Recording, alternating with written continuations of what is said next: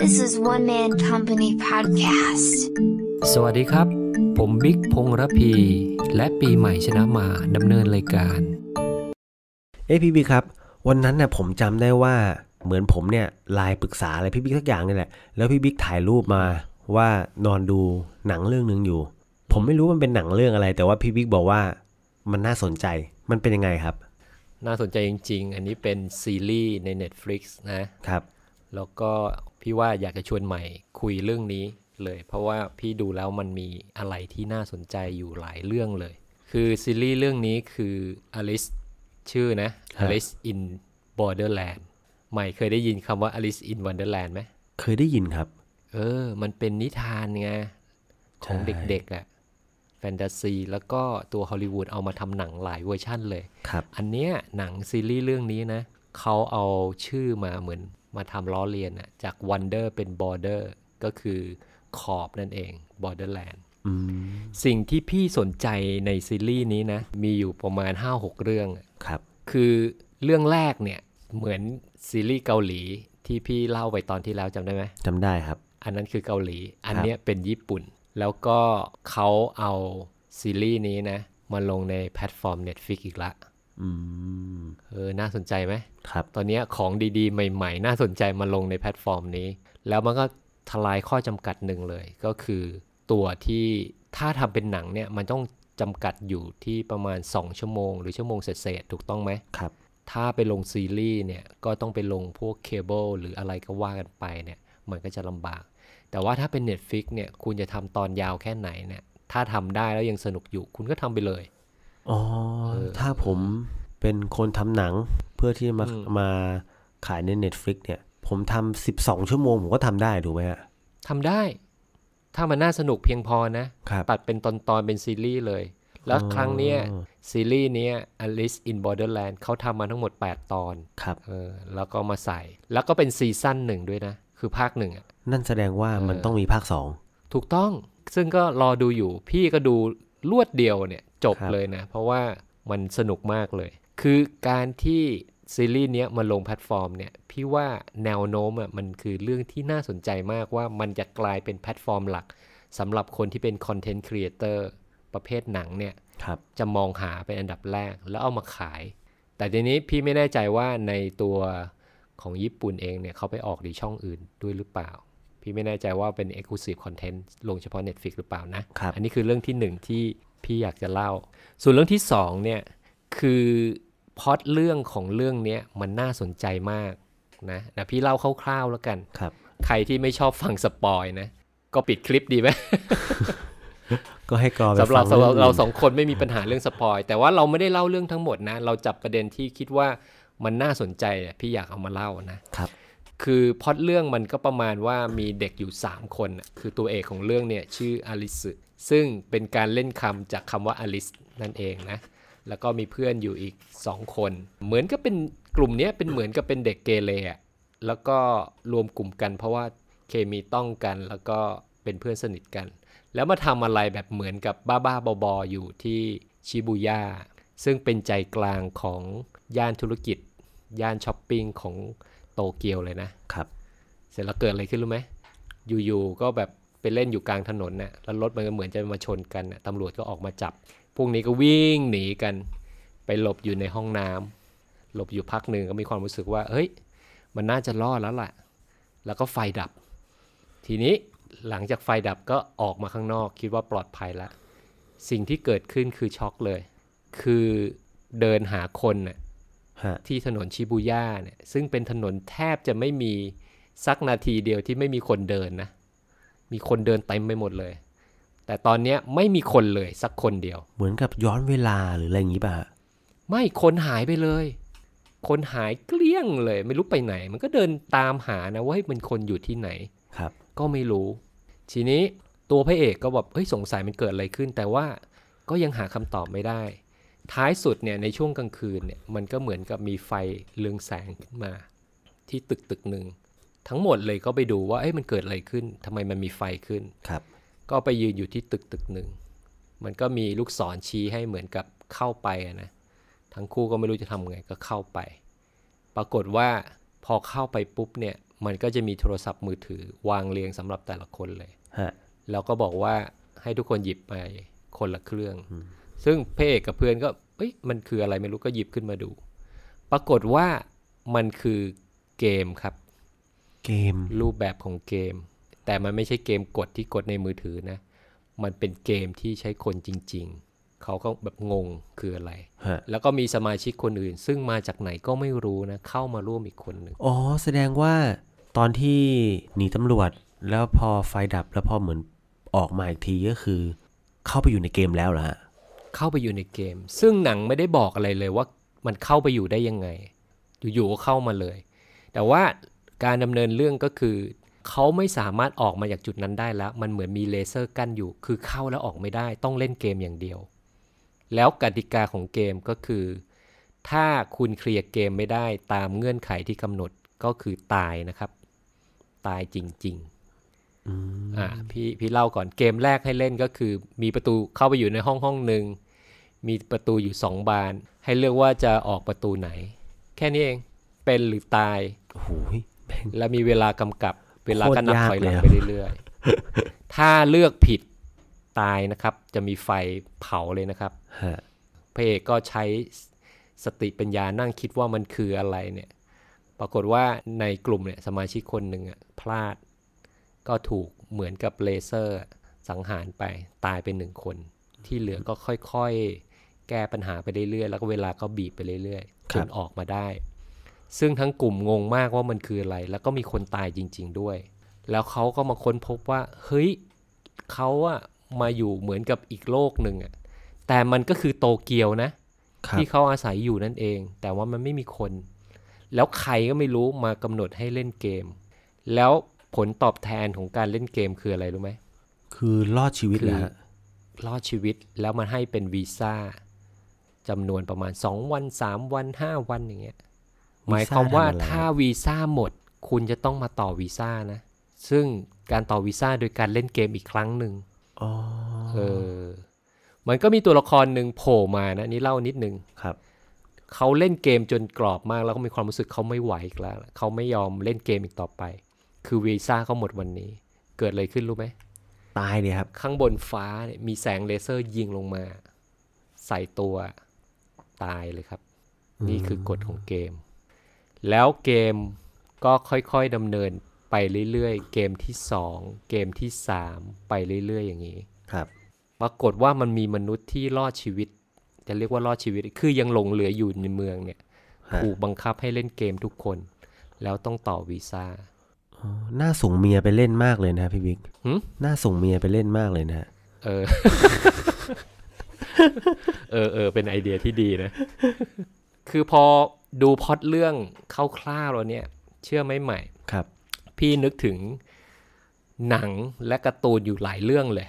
ที่มีอะไรทำนองเนี่ย มันเขาจะเรียกว่า survival game อะนะ ครับ เรื่องแรกที่พี่นึกถึงคือเรื่องอะไรรู้ไหม เรื่องอะไรครับ เรื่องซอ อืม เคยดูไหม อืมเคยดูครับ เออ จับคนที่มีปัญหา ที่เขาคิดว่าเป็นคนที่ไม่โอเคเนี่ย ครับ ตัวร้ายของเรื่องนะ เรามาเล่นเกมเพื่อรอดชีวิตนะ ฮะ เออ มันมีลักษณะแบบนี้เลยนะ ให้เล่นเกมบางอย่าง แล้วทดสอบ คนผ่านเคลียร์เกมได้ก็รอด คนไม่ผ่านก็ตาย เสร็จแล้วก็อีกเรื่องหนึ่งที่พี่คิดว่ามันมีความคล้ายนะ เป็นการ์ตูนนะ ก็คือเรื่อง Hunter x Hunter อืม ในภาคที่เรียกว่า Greed Island ครับ เป็นแบบนี้เลย แต่ว่าการ์ตูนนั้นเป็นการ์ตูนแฟนตาซีนะ ครับ คือตัวละครในเรื่องเนี่ยมันสามารถมีพลังวิเศษได้ที่เรียกว่าเนนนะ มาจากการฝึกหรือพรสวรรค์หรืออะไรก็แล้วแต่เนี่ย แล้วไปสู่พื้นที่พื้นที่หนึ่งอะมันเป็นเกาะอะแล้วมันมีกติกาให้เล่นเกมแบบจริง ๆ เลย แล้วต้องสะสมการ์ดพลัง ถ้าเคลียร์เกมได้ก็ออกจากเกมมา ขนสมบัติออกมาได้อะไรเงี้ยพล็อตเรื่องจะคล้ายๆกับเรื่องนี้เลยคือฮันเตอร์สำหรับคนที่เป็นแฟนฮันเตอร์นะครับ เรื่องก็ยังไม่จบใช่ไหม ครับ เออพี่ว่ามันมันน่าสนใจมากเลย ถ้ามันมีความคล้ายก็คล้ายกับอีกเรื่องหนึ่งไม่รู้ใหม่เคยดูว่ามันเป็นหนังไทย เรื่องอะไร นาน ฮะ ละ เรื่อง 13 เกมสยองอะ่ะ อ๋อจำได้จำได้เคยดูครับ เออพระเอกก็คือน้อยวงพลูอะ ครับ ที่อยู่ๆก็ถูกลากไปเล่นเกมอะ่ะ ใช่ แล้ว ใช่ เกมก็โหดขึ้นเรื่อย ๆ ถ้าเคลียร์เกมได้ก็ได้ตังค์เข้าโอนเข้าบัญชีอะจำได้ไหม จำได้ครับ ก็จะมีความคล้ายกับการ์ตูนอีกเรื่องหนึ่งก็คือตัวบาคูแมนบาคูแมนเป็นการ์ตูนที่เกี่ยวข้องกับคนสองคนที่มีความใฝ่ฝันที่จะเขียนการ์ตูนนะ ครับ แต่ว่าที่พี่บอกมันมีความคล้ายอยู่นิดหนึ่งตรงที่ว่าไอพล็อดเรื่องที่เขาคิดขึ้นมาเนี่ยหนึ่งในนั้นคือพล็อดเรื่องลักษณะนี้นะ อืม คือมันเป็นการ์ตูนที่เล่าถึงชีวิตของนักเขียนการ์ตูนเนี่ยแล้วมันต้องคิดพล็อดใช่ไหม ครับ มันคิดพล็อตประมาณเนี่ย แล้วก็ซีรีส์นี้จริง ๆ แล้วเนี่ยเขาเขียนเป็นการ์ตูนก่อนนะ มันเอาการ์ตูนมาทำเป็นซีรีส์นะ แล้วตัวการ์ตูนนี้ก็จบไปหลายปีแล้วล่ะ ครับ แต่ว่าเขาเอามาทำใหม่ให้มันเป็นซีรีส์ที่น่าสนใจสำหรับคนที่ไม่ใช่คอการ์ตูน แล้วพี่คิดว่าเออทำออกมาได้ค่อนข้างดีทีเดียว อันนี้คือเรื่องที่สองนะ คือเรื่องพล็อตเรื่องที่พี่อยากจะเล่า ครับ เรื่องที่ 3 เนี่ย ที่พี่ดูแล้วน่าสนใจเลยก็คือ น่าจะเป็นตอนทีสี่4 ที่นางเอกเข้าไปพื้นที่แห่งหนึ่งอะเป็นห้องสมุดแหละ เพราะว่าหนังสือค่อนข้างเยอะ เขาก็ไปเลือกหนังสือมาดูนะ ปรากฏว่าอะไรรู้ไหม ครับ คือหนังสือที่เขาเลือกเนี่ย อันนี้คือผ่านเกมมาแล้วนะ เป็นหนังสือชื่อว่า Warden เนี่ยกล้องเนี่ยจงใจถ่าย close up ไปที่หนังสือเลย ชื่อหนังสือแล้วเปิดดูข้างใน ครับ ใหม่รู้ไหมหนังสือเล่มเนี้ยเป็นหนังสืออะไร หนังสืออะไรครับ เป็นหนังสือแนวปรัชญาชีวิตลึกๆเลยอะคนเขียนในร้อยกว่าปีแล้วนะ อืม แล้วคนดังๆในโลกเนี้ย ไม่ว่าจะเป็นจอห์นเอฟเคนเนดี คานทีเออร์นิสเอมิงเวย์เนี่ย อ่านหนังสือเล่มเนี้ย ครับ ตัวนางเอกเนี่ยผชนภัยในเรื่องการเล่นเกม เสร็จแล้วมาอ่านหนังสือคล้ายๆ แนวปรัชญาของชีวิตอะไรเงี้ยอยู่ ฮะ อย่างสงบ ใน ในบึงน้อยๆอะไรเงี้ยเออแบบ เฮ้ยมันใส่ฉากนี้เข้ามาด้วยเว้ยนะแล้วก็ภูมิหลังของนางเอกนี่ก็มีปัญหาทางด้านแบบเหมือนทางด้านจิตใจอะไรเงี้ย ครับ เออเป็นคนที่ชอบปีนเขา แล้วก็ฉากถัดไปเนี่ยที่พี่คิดว่า มันน่าสนใจก็คือ ตัวการเล่นเกมเนี่ยพอเล่นไปสักประมาณ 3-4 ด่านเนี่ยมันเกิดสิ่งหนึ่งก็คือ เขาไปค้นพบว่ามันมีกลุ่มคนอยู่กลุ่มหนึ่งเนี่ยที่เล่นเกมแล้วรอดออกมาได้ แล้วพวกเนี้ยมันไปรวมตัวกันที่โรงแรมแห่งหนึ่งอะแล้วมีคนตั้งตัวเป็นหัวหน้า หัวหน้าของกลุ่มเขาเรียกชื่อว่าบีชนะคือ ครั หา บ ดทรายอะไรเงี้ยสิ่งที่น่าสนใจก็คือ มันก็มีเหมือนกับคานอำนาจกันอะคือกลุ่มคนที่เป็นหัวหน้ากับกลุ่มคนที่เป็นลูกน้องที่มียึดกองกำลังเนี่ย ครับ เขามีความรู้สึกเขาไม่ค่อยถูกกันเนี่ยก็พร้อมที่จะยึดอำนาจได้อะ อ๋อ ทีนี้มันมีฉากหนึ่งที่พี่ดูแล้วก็ขำดีก็คือ อยู่ๆหัวหน้าเนี่ยถูกยิงตาย ครับ มันก็ต้องมีการเลือกหัวหน้าใหม่ใช่ไหม ฮะ ไอตัวลูกสมุนของกลุ่มที่สองเนี่ย มันก็เรียกประชุมกับสมาชิกระดับสูง มันมีชนะสมาชิกทั่ว ๆ ไปด้วยนะกับสมาชิกระดับสูง ครับ เขาจะเลือกหัวหน้า เขาบอกว่าเฮ้ยให้เลือกแบบประชาธิปไตยเลย ก็คือให้ออกเสียงโหวตเออฟังดูแล้วดีไหม ดูดีครับ วิธีการโหวตก็คือมีคนไม่เห็นด้วยนะเพราะเขาตั้งเบอร์สองละ อ๋อ ไอตัวเนี้ยแม่งก็เอาปืนเนี่ย ไปเจาะสมาชิกแต่ละคน ว่าจะโหวตใคร จะโหวตหัวหน้าเขาหรือคนอื่น ฮะ ให้ออกความเห็นมาเจาะไปทีละคนทีละคนเลยคุณว่าโหวตใคร ก็ต้องโหวตคนที่เขาอยากจะให้โหวตเนี่ยฮะ เออ แล้วเขาเรียกสิ่งนี้ว่าประชาธิปไตยอ่ะคุณคุ้นไหม คุ้นๆครับ ว่าจะพูดอยู่ว่าคุ้นๆครับ เออไม่มีฉากนี้อยู่ในอยู่ในหนังเรื่องนี้นะ ครับ เออ เสร็จแล้วก็ถัดไปเนี่ยที่น่าสนใจเนี่ยคือตอนนี้เล่นเกมเนี่ยก็ย้ายมาเล่นอยู่ในกลุ่มคนเยอะๆ ที่ตั้งตัวเป็นเหมือนกับเป็นแก๊งใหญ่ๆอะ ครับ มีหัวหน้ามีสมาชิกระดับสูง มีเหมือนเป็นประชาชนอะไรเงี้ย ครับ เกมก็คือ ล่าแม่มด ล่าแม่มด มันล่าแม่มดก็คือมีเรื่องของฆาตกรรมขึ้นมาเคสหนึ่งเนี่ยคำถามคือใครเป็นแม่มด ให้ฆ่าซะ เอาไปเผาอะไรเงี้ย คือ แล้วเกมจะเคลียร์ แม่มดเนี่ยก็จะอยู่กับในกลุ่มคนที่เล่นเกมเหรอครับหรือยังไง ใช่ ใครก็ได้คือไม่จำกัดว่าเป็นผู้หญิงหรือผู้ชายนะคำว่าแม่มดเนี่ยมันเหมือนเป็นคำที่เอาจากสมัยเอ่อยุคมืดยุคกลางของอังกฤษมาเนี่ยคือใครที่เห็นต่างอะเก็บเลย โดยการบอกมึงอะเป็นแม่มด อ๋อ ฆ่าเลย นึกออกแล้วนึกออกแล้ว ยัดดื้อๆเลย เอ้ยอันนี้ก็คุ้น จัดาร คุ้นๆเหมือน ซะ กันนะครับ คุ้นไหม คุ้นคุ้น เออ สิ่งที่เกิดขึ้นคืออะไรรู้ไหม ๆครับ สิ่งที่เกิดขึ้นก็คือ ทุกคนก็กลัวตาย มันก็ยัดข้อหาฆ่ากันเป็นแบบโอ้โห คือกองกองกำลังที่มีอาวุธเนี่ยเขาก็แบบฆ่ามั่วไปเลยอะ ครับ เพื่อยัดเยียดข้อหาให้กับคนอื่น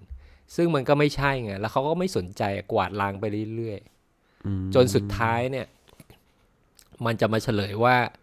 ไอคนที่แม่เป็นแม่มดก็คือไอตัวหัวหน้าใหญ่ อ๋อ ทีนี้ท้ายสุดจริง ๆ เป็นยังไงเนี่ย คนที่ดูซีรีส์ไปดูเอาเองแล้วกันว่า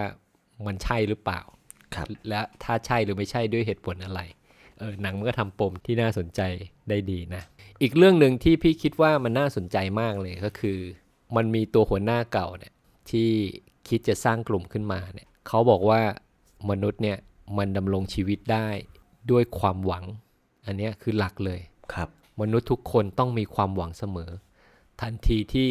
ไม่มีความหวังเนี่ยคือจบเลยนะ ครับ ทีนี้ความหวังของในเรื่องนี้คืออะไร คือทุกคนเนี่ยอยู่ๆเข้ามาอยู่ในเกมอย่างเงี้ยได้ยังไง ไม่มีใครรู้เลยนะ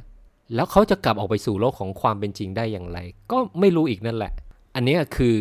มันไม่มีความหวังอะ อืม เขาต้องเล่นเกมต่อวีซ่าตลอดเวลาเนี่ยมันก็ไม่ไหวถูกไหม ครับ ตัวหัวหน้าก็เลยสร้างเรื่องขึ้นมาเรื่องหนึ่งว่า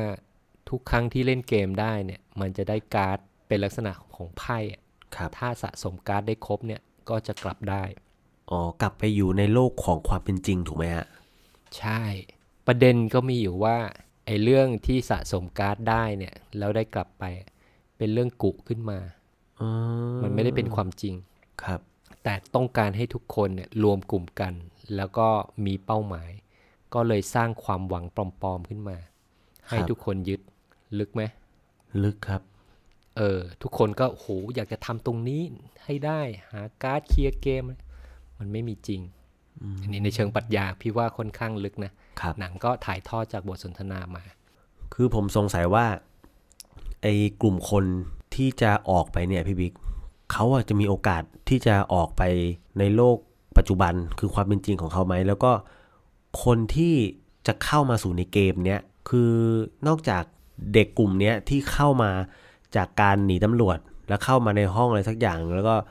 มันมืดพอเปิดออกมา มันก็เข้ามาอยู่ในเกมแล้วอะทีเนี้ยมันจะมีสถานที่ไหนอีกไหมที่ทำให้คนที่เขาใช้ชีวิตอยู่ปัจจุบันอะ อืมเข้ามาในเกม เข้ามาในเกมอะ คือคำตอบเนี่ยในซีรีส์ 8 ตอนเนี่ยในซีซั่นหนึ่งเนี่ยเขายังไม่ได้เฉลยไว้ ว่าจะกลับออกไปได้อย่างไร แล้วไอ้เรื่องการรวบรวมการ์ดเนี่ยมันเป็นเรื่องที่กุขึ้นมา ครับ เออ นะ เพราะฉะนั้นถามว่าคนใหม่ ๆ ที่จะเข้ามาเนี่ย เข้ามาได้อย่างไร อันนี้ก็คือไม่รู้อีกนั่นแหละ ในซีรีส์ยังไม่ได้บอกไว้ แต่น่าจะไปเฉลยสุดท้ายจริง ๆ คือซีซั่นหน้า คือ ครับ ซีซั่นสองนะ แต่ว่าถ้าใครที่อ่านตัวการ์ตูนมาแล้วมังงะเนี่ย ก็จะรู้ว่ามัน มันมีเรื่องราวอยู่ ซึ่งผมยังไม่อยากจะพูดนะ ว่ามันเป็นยังไง ครับ แล้วก็ตัวที่มาทำซีรีส์ก็มีการดัดแปลงอยู่หลายจุดเหมือนกัน เพื่อให้เหมาะสำหรับการทำเป็นหนัง คือพูดง่ายๆว่าติดตามตอนต่อไป ใช่ใช่ ทีนี้เรื่องทั้งหมดที่เอามาเล่าเนี่ย ถามว่าดูไปแล้วได้อะไรเนี่ย ครับ พี่คิดอย่างนี้นะว่าคือคอนเทนต์ทุกอย่างที่เราดูอะเราอ่าน มันมีหลายแง่มุมที่เราคิดว่ามันดีอะแล้วแต่ละคนก็มีมุมมองที่แตกต่างกันนะ ครับ บางแง่มุมเนี่ยเราสามารถเอามาปรับใช้กับเราได้ อย่างที่พี่เล่าเนี่ยประมาณ 5-6 ประเด็นเนี่ยพี่คิดว่าพี่ประทับใจในแต่ละประเด็นนะว่าเออมันมีรายละเอียดที่น่าสนใจจริงๆ อย่างเช่น ฉากเปิดหนังสือในห้องสมุดแล้วเป็นหนังสือวอร์เดนเนี่ย ครับ พี่คิดว่าคนจำนวนมากคงไม่รู้ว่ามันคืออะไร แต่เนื่องจากเรารู้จักหนังสือเล่มนี้ไงมันก็เลยเฮ้ยมันเลือกหนังสือเล่มนี้มาพรีเซนต์ว่ะก็ถือว่าเออน่าประทับใจดี อืม หรือเรื่องฉากในส่วนของการเลือกตัวหัวหน้าเนี่ย ครับ มันสะท้อนถึงการเมืองในหลาย ๆ ประเทศเลยนะ ครับ ที่มีลักษณะเนี้ย ยกตัวอย่างสักประเทศหนึ่งได้ไหมครับ อย่าเลย อย่าเลย โอ้เป็นเหมือนเลย ฮะ นะ ก็เป็นอะไรที่ฝากไว้ให้คิดต่อ ส่วนคนอื่นที่มีความเห็นที่เหมือนหรือแตกต่างกันไปก็คอมเมนต์กันมานะครับสำหรับครั้งนี้นะครับ มาเล่าฟังกันสนุกๆ ก็พบกันใหม่คลิปหน้าครับ สวัสดีครับ สวัสดีครับ OneMan.company. Thank you for listening.